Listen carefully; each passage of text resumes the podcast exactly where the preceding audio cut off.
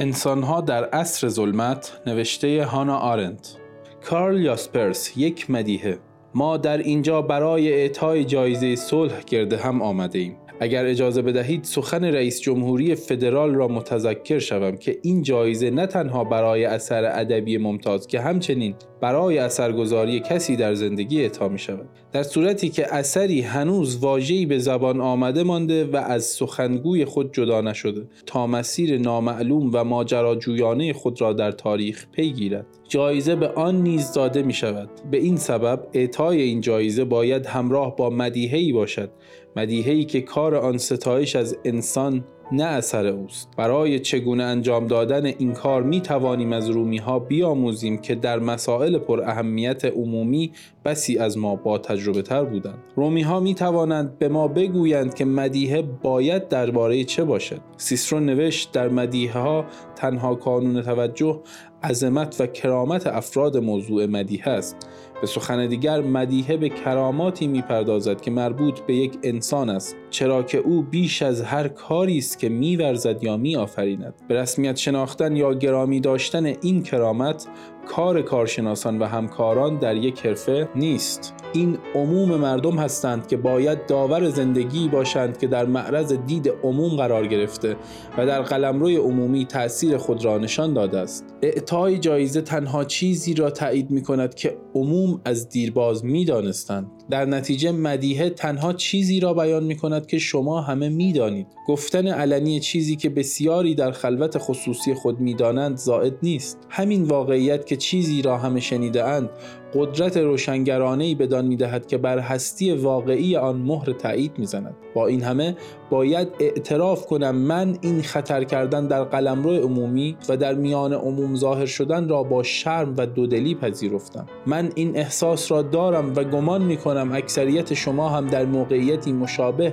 چنین احساسی داریم. ما همه انسانهای مدرنی هستیم که با بدگمانی و با حالتی معذب به قلمرو عمومی گام می نهیم اسیر چنبره پیشداوری ها میپنداریم که تنها اثر عینی به عموم تعلق دارد نه شخصی که ورای آن است. خیال می کنیم که زندگی آن شخص مجموعه از مسائل خصوصی است و احساسهای مربوط به این امور سوبژکتیو اصیل نیستند و به محض آنکه در معرض دید عام قرار می گیرند به ورطه احساساتیگری فرو می غلطند سنف کتابگران آلمان تشخیص داد که در مراسم اعطای جایزه مدیحه نیز باید ایراد شود. این یادآور معنای کهنتر و مناسبتر قلمرو عمومی است. شخص باید در تمامیت سوبژکتیویته خود در منظر عام ظاهر شود تا بتواند به تمام واقعیت خود دست یابد. اگر این معنای کهن نوین را بپذیریم باید دیدگاه های خود را تغییر دهیم و عادت برابر دانستن امر شخصی با امر سوبژکتیو و امر ابجکتیو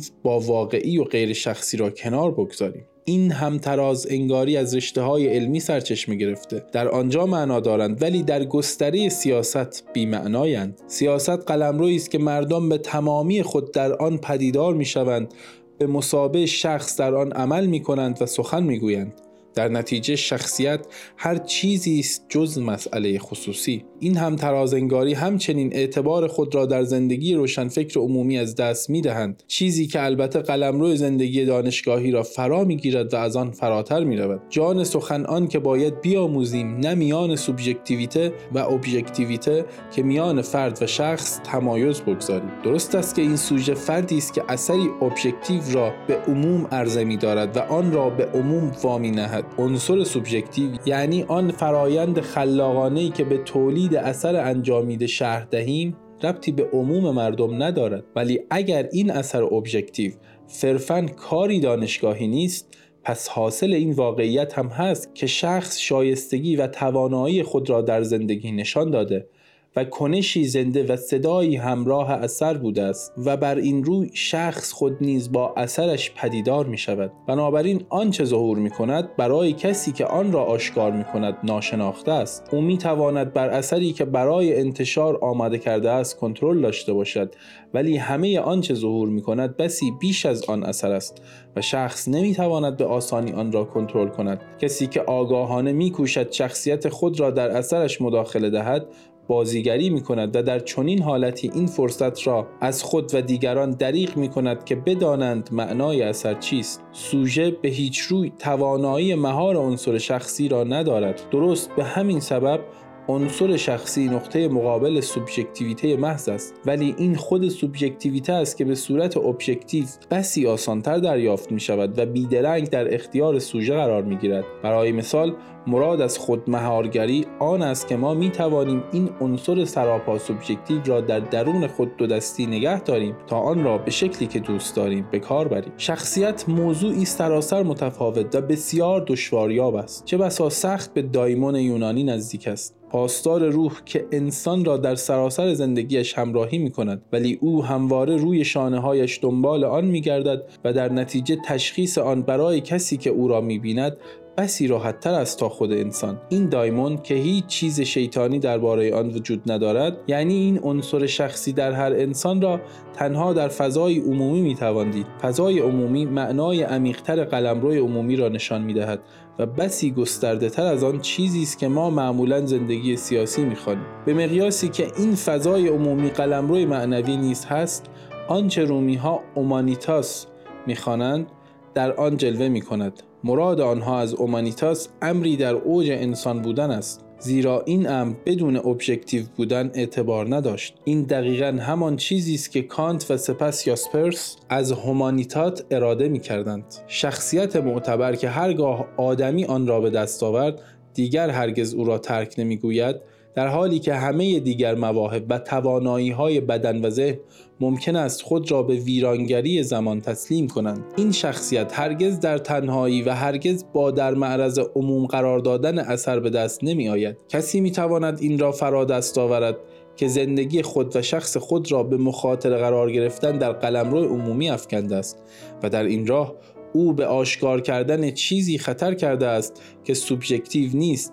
و درست به همین دلیل او نه می‌تواند آن را بازشناسد نه آن را مهار کند. بنابراین مخاطره قرار گرفتن در قلمرو عمومی که در آن شخصیت به دست می آید عطیه‌ای برای آدمی میگردد. این که می‌گویم عنصر شخصی که با یاسپرس به قلمرو عمومی آمد و اومانیتاس بود به طور ضمنی بدان معناست که هیچ کس به اندازه یاسپرس نمی‌تواند به ما کمک کند تا بر بیاعتمادی خود به قلمرو عمومی فائق آییم و حس کنیم که چه مسرت و افتخاری ستایش کردن کسی که دوست داریم و همه سخنان او را بشنویم. یاسپرس هرگز مانند آدمهای فرهیخته این پیش داوری رایج را نداشت که پرتو روشن ظهور در ملع عام باعث می شود همه چیز کم مایه و سطحی جلوه کند و اینکه قلمروی عمومی تنها مجالی برای بروز آشکار میان مایگی است و در نتیجه فیلسوف باید از آن فاصله بگیرد. دیدگاه کانت را به خاطر دارید که معیار تشخیص اینکه دشواری جستارهای فلسفی اصیل است یا صرفا از حمله عصبی هوشمندی مایه می‌گیرد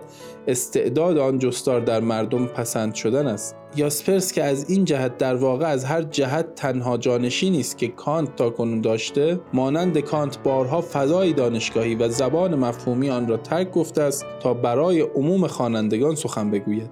افزون بر این او سه بار یک بار کمی پیش از دستیابی نازی ها به قدرت در کتاب انسان در عصر مدرن سپس بیدرنگ پس از سقوط رایش سوم در مسئله گناه آلمانی و اکنون در بمب هسته‌ای و آینده انسان یک راست به پرسش های سیاسی روس پرداخته است. به سان یک دولت مرد او می‌داند که پرسش های سیاسی بسی جدیتر از آن هستند که پاسخ به دانها به سیاست پیشگان واگذار شود. باور یاسپرس به قلمرو عمومی یگانه است. چون این باور از جانب یک فیلسوف است و از اعتقاد بنیادینی سرچشمه می‌گیرد که شالوده سراسر فعالیت او در مقام یک فیلسوف است. این اعتقاد که فلسفه و سیاست هر دو به همگان ربط دارند. ربط داشتن به همگان وجه مشترک فلسفه و سیاست است. از این رو فلسفه و سیاست هر دو به قلمرو عمومی تعلق دارند. جایی که شخص انسانی و توانایی های او برای تحقق خیشتن چیزی است که به حساب می آید برخلاف دانشمندان علوم طبیعی و ریاضی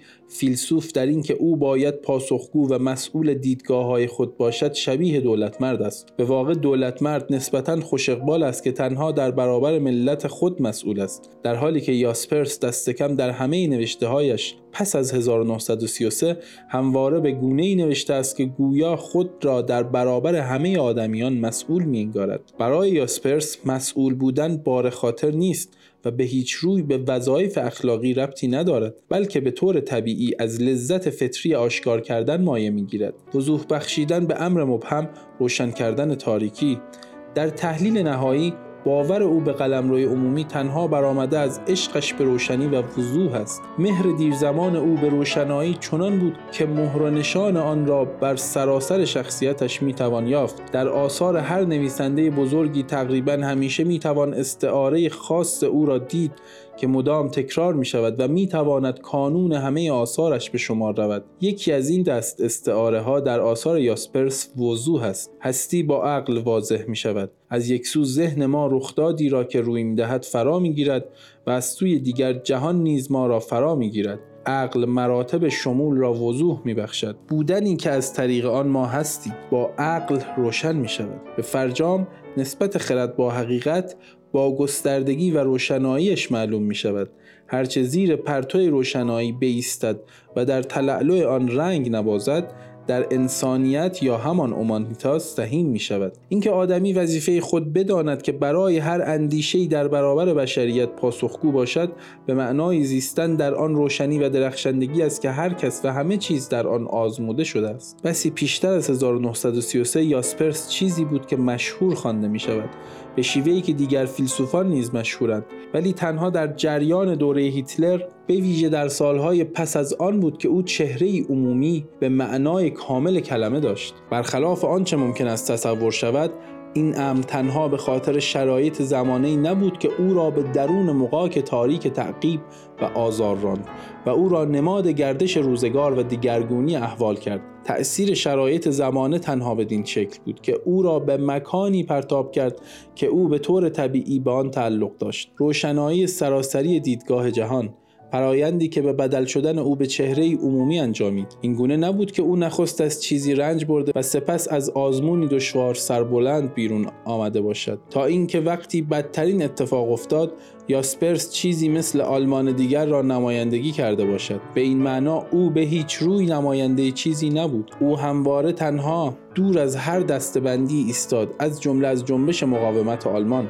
شکوه و جلال موزه یاسپرس تنها از شخصیت او مایه می گرفت از اینکه بدون نمایندگی کردن از چیزی جز هستی خودش توانست اطمینان دهد حتی در ظلمات سلطه مطلق عقل تنها در صورتی نابود خواهد شد که به معنای واژگانی کلمه خون همه انسانهای خردمند ریخته شود. یعنی در دورانی آنقدر تاریک که هر چیز خوبی هم اگر هنوز بر جا مانده باشد به طور مطلق نامرئی و در نتیجه بی اثر می شود. تا وقتی هنوز یک انسان صاحب عقل باقی مانده عقل نیز هست. بدیهی بود که یاسپرس در بهبهه فاجعه استوار خواهد ماند. ولی آنچه به مراتب کمتر بدیهی به نظر می رسید این بود که تخطی ناپذیری او در چنین شرایطی هرگز حتی به وسوسه ای فریبنده هم برای او بدل نشد. برای کسانی که او را می شناختند این امر بسی فراتر از مقاومت و قهرمانی بود. این تخطی ناپذیری به معنای اعتمادی بود که نیازی به هیچ تأییدی نداشت. اطمینان بخشیدن به اینکه در زمانی که همه چیز ممکن است اتفاق بیفتد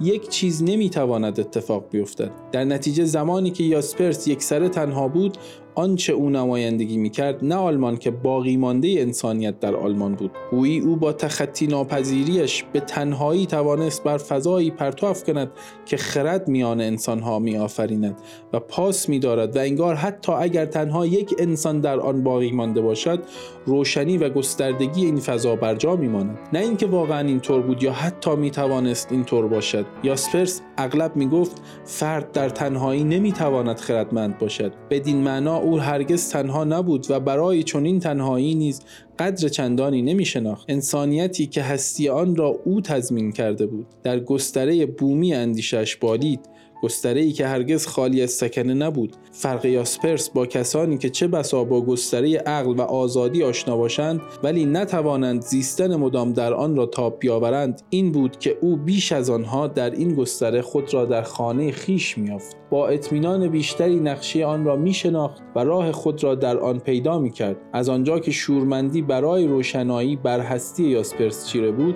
او می توانست مانند چراغی در تاریکی از سرچشمه پنهانی از تابندگی بدرخشد. در تخطی ناپذیری وسوسه ناپذیری و مقاومت یک انسان در برابر جوزدگی چیزی مسهور کننده وجود دارد. اگر کسی بخواهد این را با اصطلاحات روانشناسی و زندگی نگاری تبیین کند چه بسا لازم باشد به خانه ای فکر کنیم که یاسپرس در آن زاده شده و بالیده است. پدر و مادر او همچنان پیوند نزدیکی با طبقه دهقانان شاد و سرزنده و مصمم فریسیا داشتند. فریسی دارای حس استقلالی سراپا نامعمول در آلمان بودند. خب برای یاسپرس آزادی خیلی مهمتر از استقلال است. در نتیجه یاسپرس باید که از مس استقلال کیمیای آگاهی اقلانی به آزادی را بسازد. با آگاهی اقلانی است که انسان خود را آنگونه که برای او هست تجربه می کند ولی طبیعی بودن فوقالعاده یاسپرس گونه بی احتیاطی غرورآمیز و سرخوشانه چنان که او خود گاه می گفت به احتمال بسیار به سبب اعتماد به نفس ذاتی او نیز بود یا به هر روی از آن مایه می گرفت با همین طبیعی بودن یاسپرس دوست داشت خود را در معرض رویدادهای زندگی عمومی قرار دهد و در عین حال خود را مستقل از همه گرایش ها و دیدگاه های باب روز نگاه دارد. او تنها نیاز داشت که خواستگاه های شخصی خود را چنان که بود به رویا ببیند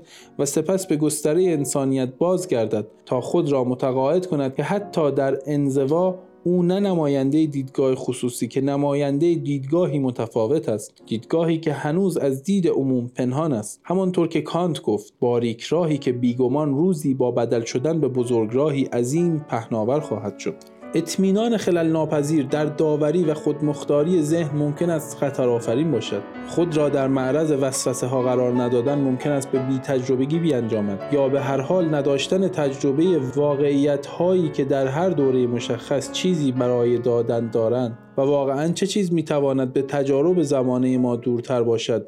از استقلال بیباکانه ای که یاسپرس بدان عادت داشت و نیز بیقیدی شادمانه نسبت به آنچه مردم می‌گویند و میاندیشند. این خصلت حتی در شورشگری علیه سنت ها نیست زیرا سنت ها همواره به مسابه سنت قلمداد شده و هرگز به مسابه معیارهای رفتار جدی گرفته نشدند. چه چیزی بیش از اعتمادی که شالوده ژرف این استقلال است؟ اعتماد پنهانی به انسان به انسانیت این نژاد انسانی می تواند از عصر بیاعتمادی فاصله داشته باشد. از آنجا که در حال بررسی روانشناختی و سوبژکتیو مسائل هستیم باید افسود یاسپرس پنجاه ساله بود که هیتلر به قدرت رسید. در چنین سنی اکثر قاطع آدمها دیگر دیر زمانی است که از افسودن به تجربه های خود باز ایستادند و به ویژه روشنفکران در چنین سن و سالی معمولا چنان در دیدگاه های خود متسلب شدند که در همه رویدادهای واقعی تنها در پی شاهدی برای اثبات نظرگاه خیشند یاسپرس به رویدادهای سرنوشت ساز این زمانه نه با واپس کشیدن به فلسفه خود واکنش نشان داد نه با نفی جهان نه با سقوط در افسردگی زمانی که او بیش از دیگران آن را پیش بینی نکرده بود. و چه بسا حتی خیلی کمتر از بسیاری آدمهای دیگر برای آن آمادگی داشت. پس از 1933 یعنی پس از تکمیل فلسفه سبخشیش و دوباره پس از 1945 یعنی پس از به پایان بردن کتاب درباره حقیقت یاسپرس وارد دوره ای شد که ما شاید بتوان آن را عصر جدید آفرینش فکری نامید. این عبارت تداعی کننده نوعی تجدد نیروی حیاتی است که گاه در انسانهایی صاحب استعدادهای فوقالعاده رخ می‌دهد. با این همه نکته با این همه نکته چشمگیر درباره یاسپرس آن است که او به نوسازی خود آستین بالا می‌زند. زیرا چون نو کردن خود خصلت همیشگی او بود نه حالتی گاه گاهی او همیشه پیوندش را با جهان حفظ کرد و با حساسیت و توانایی نگرانی برای جهان رویدادهای جاری را پی می گرفت. کتاب فیلسوفان بزرگ یاسپرس به اندازه بمب هسته‌ای او فراپا در درون قلمرو تازه ترین ما قرار دارد. این معاصر بودن یا بهتر بگویم این زیستن در حال که تا سنی بالا نیست تداوم یافت به خوش اقبالی میماند که پرسش شایستگی صرف را بیمعنا می کند به یمن همین بخت نیک بود که یاسپرس توانست طی زندگی خود منزوی باشد و در عین حال در دام تنهایی نیفتد. اقبال خوش او ازدواج با زنی هم تراز خود بود که سراسر زندگی در کنار او ایستاد. اگر دو نفر تسلیم این توهم نشوند که رشته ای که آنها را به هم پیوند داده آنها را با هم یکی کرده خواهند توانست جهانی را از نو میان خود بیافرینند. بی تردید برای یاسپرس این ازدواج هرگز موضوعی صرفا خصوصی نبود. همسر یاسپرس یهودی بود. زندگی آن دو نشان داد که دو آدم از دو خواستگاه متفاوت می توانند میان یکدیگر جهانی از آن خود بیافرینند. این جهان مینیاتوری کوچک مانند الگویی امور بنیادی برای قلمرو انسانی را به یاسپرس آموخت. در چارچوب این جهان کوچک او توانایی بینظیر خود را برای گفتگو نشان داد و محقق کرد. دقت عالی خود را در شیوه شنیدن آمادگی مدام برای دادن شرحی صادقانه از خود شکیبایی برای تأملهای طولانی در موضوعهای مورد بحث و بالاتر از همه توانایی در بدام گفتار انداختن چیزهایی که جز این باشد در سکوت میگذرند و بدل کردن آنها به مسائلی که در خور سخن گفتنند حاصل آن که در سخن گفتن و شنیدن او توانست دگرگون کند. گسترش دهد تدقیق کند. یا آنطور که او خود به زیبایی بیان کرده است روشن کند. در چنین فضایی که با جدیت و جرفایی سخنگو و سخنشنو هماره از نو روشنایی یافته است یاسپرس خود را در خانه مییابد. این خانه ذهن اوست زیرا به معنای واژگانی کلمه یک فضاست همان گونه که فلسفه او میآموزد. شیوه های اندیشیدن همان گونه که فلسفه او میآموزد شیوه های اندیشیدن به معنای حقیقی کلمه شیوه اند راههایی هستند که به تکه از زمین می‌رسند که اگر نبودند ناکاویده میمانند اندیشه یاسپرس مکانمند است زیرا همیشه به جهان و مردم آن ارجا می‌دهد. نه به خاطر آنکه به مکان خاصی گره خورده بلکه به عکس زیرا ژرفترین آماج او خلق فضایی بود که انسانیت انسان بتواند ناب و تابناک در آن پدیدار شود. چون این اندیشه ای همواره سخت به اندیشه های دیگران پیوسته است و ملزم به سیاسی بودن است حتی زمانی که به اموری می‌پردازد که به هیچ روی سیاسی نیستند. زیرا این اندیشه هماره تصدیق کننده ذهنیت گسترش یافته کانتی یعنی ذهنیت سیاسی در درجه اعلاست. برای کاویدن فضای انسانیت که به خانه یاسپرس بدل شد او به فیلسوفان بزرگ نیاز داشت. یاسپرس به شکلی درخشان تاوان یاری آنان را پرداخت. به تعبیری با بنیاد نهادن قلمرو روح با آنان جایی که آنان باری دیگر به مسابه انسانهایی سخنگو پدیدار می شوند سخنگویانی از قلمرو سایه ها و چون از محدودیت های زمانی گریختند همراهان همیشگی رویدادهای ذهن می شوند کاش می توانستم تصوری از آزادی و استقلال اندیشهای به شما بدهم که برای بنیاد نهادن چنین این قلمرو روحی ضروری است. چون پیش از هر چیز ضروری بود که ترتیب تقویمی تقدس یافته به دست سنت وانهاده شود. ترتیبی که توالی را القا می کند تسلسل منسجمی که گویا هر فیلسوفی حقیقت را به دست فیلسوف بعدی می سپرد بله این سنت دیر زمانی است که اعتبارش را از دست داده است. ولی الگوی زمانی به دست نفر بعدی سپردن یکی از پس دیگری آمدن همچنان برای ما به نظر جذاب می آید. آنقدر جذاب که بدون ریسمان آریادنه آن حس می کنیم که گویی درمانده و بیچاره با عجز کامل در یافتن راهیم و در گذشته سرگردانیم در چنین مخمسه ای با در خطر بودن تمام رابطه انسان مدرن با گذشتهش یاسپرس تداوم زمانی را به همنشینی مکانی بدل کرد در این صورت نزدیکی و دوری دیگر بسته به صده هایی نیست که ما را از فیلسوفی دور می کند بلکه منحصرا به درهایی است که آزادانه برمیگزینیم تا از دل آنها ما وارد این قلم روی روح شویم. این قلم رو که در آن یاسپرس خود را در خانه مییابد و به سمت آنها راههایی را برای ما گشوده است جایی فراسو و آرمان شهر نیست. نه دیروز است نه فردا. این زمان حال و این جهان است. آفریده خرد است و آزادی بر آن فرمان میراند. این قلم روی نیست که بتوان جای آن را مشخص کرد یا سامان داد بلکه به همه کشورهای جهان و در گذشته همه آنها امتداد دارد. قلم روی انسانیت این جهانی ولی نامری است. این قلم است که هر کس می تواند از خواستگاه خود بدان درآید. کسانی که وارد آن می شوند یکدیگر را باز می شناسند زیرا آنان جرقوار گاه بیشتر می درخشند و میتابند گاه رو به نامری شدن می‌گذارند. به تناوب جانشین یکدیگر می‌شوند و در حرکت مدامند. جرقه ها یکدیگر را می‌بینند.